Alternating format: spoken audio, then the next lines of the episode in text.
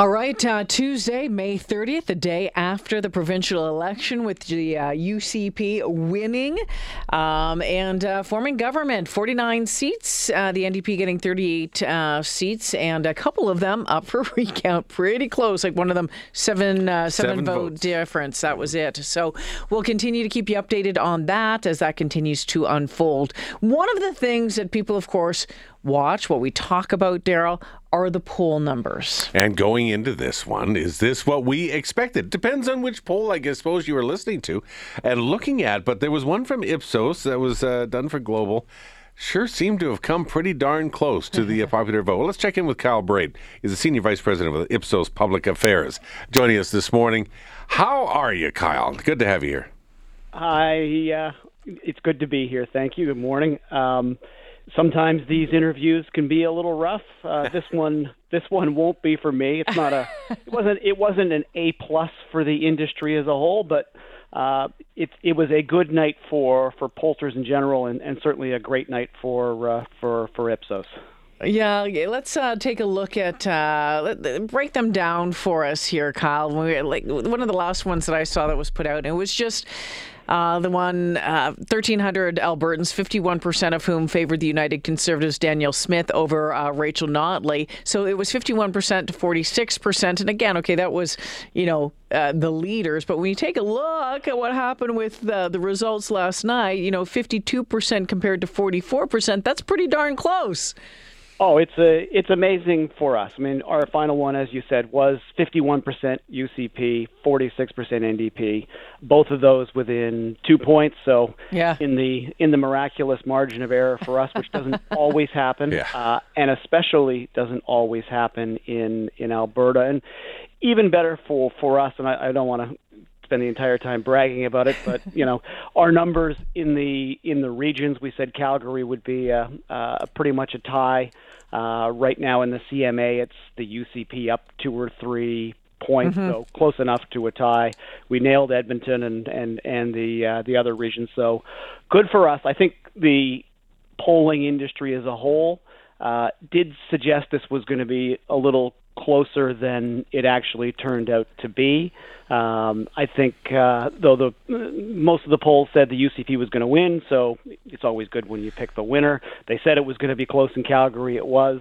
Uh, so, a good night for the polls, and even last election. Uh, you know, when all the polls said that the UCP was going to win, uh, they were going to win in a landslide.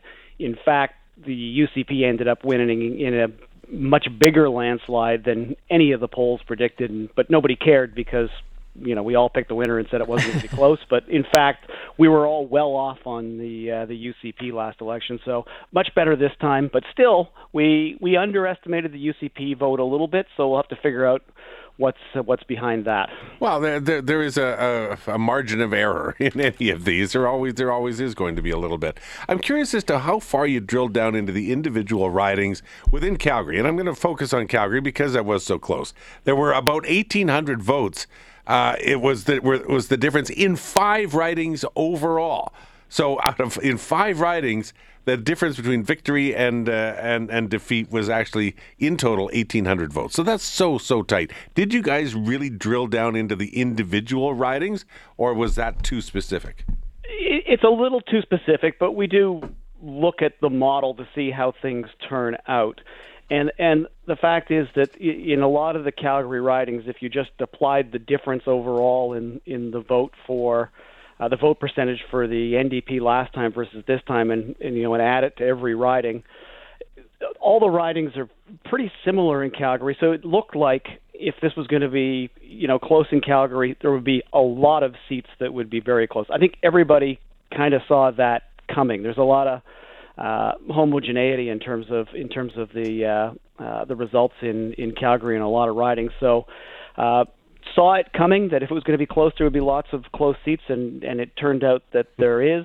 Um, and it's it is absolutely incredible that a party, the UCP, could win the popular vote by eight percentage points, and really, if you look at it, comes down to you know just a couple of thousand votes and a few ridings, and we might have been looking at an NDP government potentially. Hey, Kyle, you said you don't want to keep patting yourself on the back a little, this is actually kind of funny. Uh, came in on the text line. Is this guy seriously patting himself on the back for predicting Edmonton would be NDP? Didn't need a poll to tell me that. he is absolutely whoever said that is is dead right. Didn't need a poll to tell us anything about Edmonton. Didn't need a poll to tell us anything about rural Alberta we really just needed polls for uh, for Calgary. So uh, I, I I agree with that. We didn't need a poll to know that. Well, you know, it's interesting though. I was uh, I live in Edmonton Southwest, and and I you know I wasn't sure 100 percent on that one.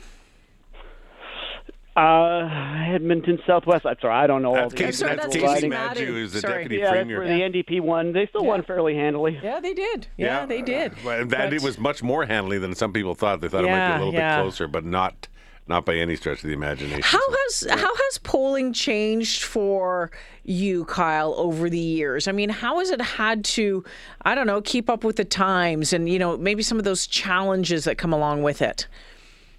It's changed dramatically. It used to be uh, almost everybody had a listed phone number. You could pull your sampling for polls just by pulling records out of the phone num- phone book, and you could call them up and you could get a representative sample. And people took part, and they all had phones at home. That has clearly changed. Mm-hmm. So we all thought we could move to online panel polls. We could just recruit a, a panel of people that you know look like the general public, and we could use that to uh, to predict elections. And it worked for a little while, but then people got so inundated with doing these mm-hmm. surveys and so. Uh, people didn't think it was uh, was a novelty anymore, so they didn't sign up for these panels. So now, what we do at Ipsos around the world is we we do a phone survey, we do an online survey, we compare them. We know the skews each way, and essentially we come up with a number that's between the two, uh, and cross our fingers to hope it's right. And in this case, that uh, that actually happened, and we did. Uh, I don't want to give away too many of the secrets, mm-hmm. but our phone poll said the UCP would win this comfortably. The uh, online poll said it would be a much closer rate, hmm. maybe even the NDP winning. But when you put those two methodologies yeah. together and and bring in your experience from doing these polls around the world, uh, we had the UCP up by five points. They ended up winning by eight. Close enough. Good good day. No egg on face is always a, a good day for pollsters. Interesting, interesting stuff. Kyle Braid, thanks so much for your time this morning. Appreciate it. Thank you. Thank okay. you very much. Yeah. Cheers. Have a good. Thank you. Thank you very much. Kyle Braid is the senior vice president, Ipsos Public Exit Affairs. Staged. Well, look, pollsters are still feeling a little ever since 2015, mm. and then the big surprise from the NDP and the landslide that that was, and overtaking the yeah. the, the long, long run of the PCs. They've been they've been a little little little edgy pollsters have been, I think. Well, a little ed- edgy, and I think, and, and I believe that Albertans have become a little yeah. edgy with it as well. Taking it with become, a grain of salt, right? Uh, well, I think you know the whole block of salt. To be honest, yeah. Just pass the whole shaker, pour it out. Let's, let's get it out.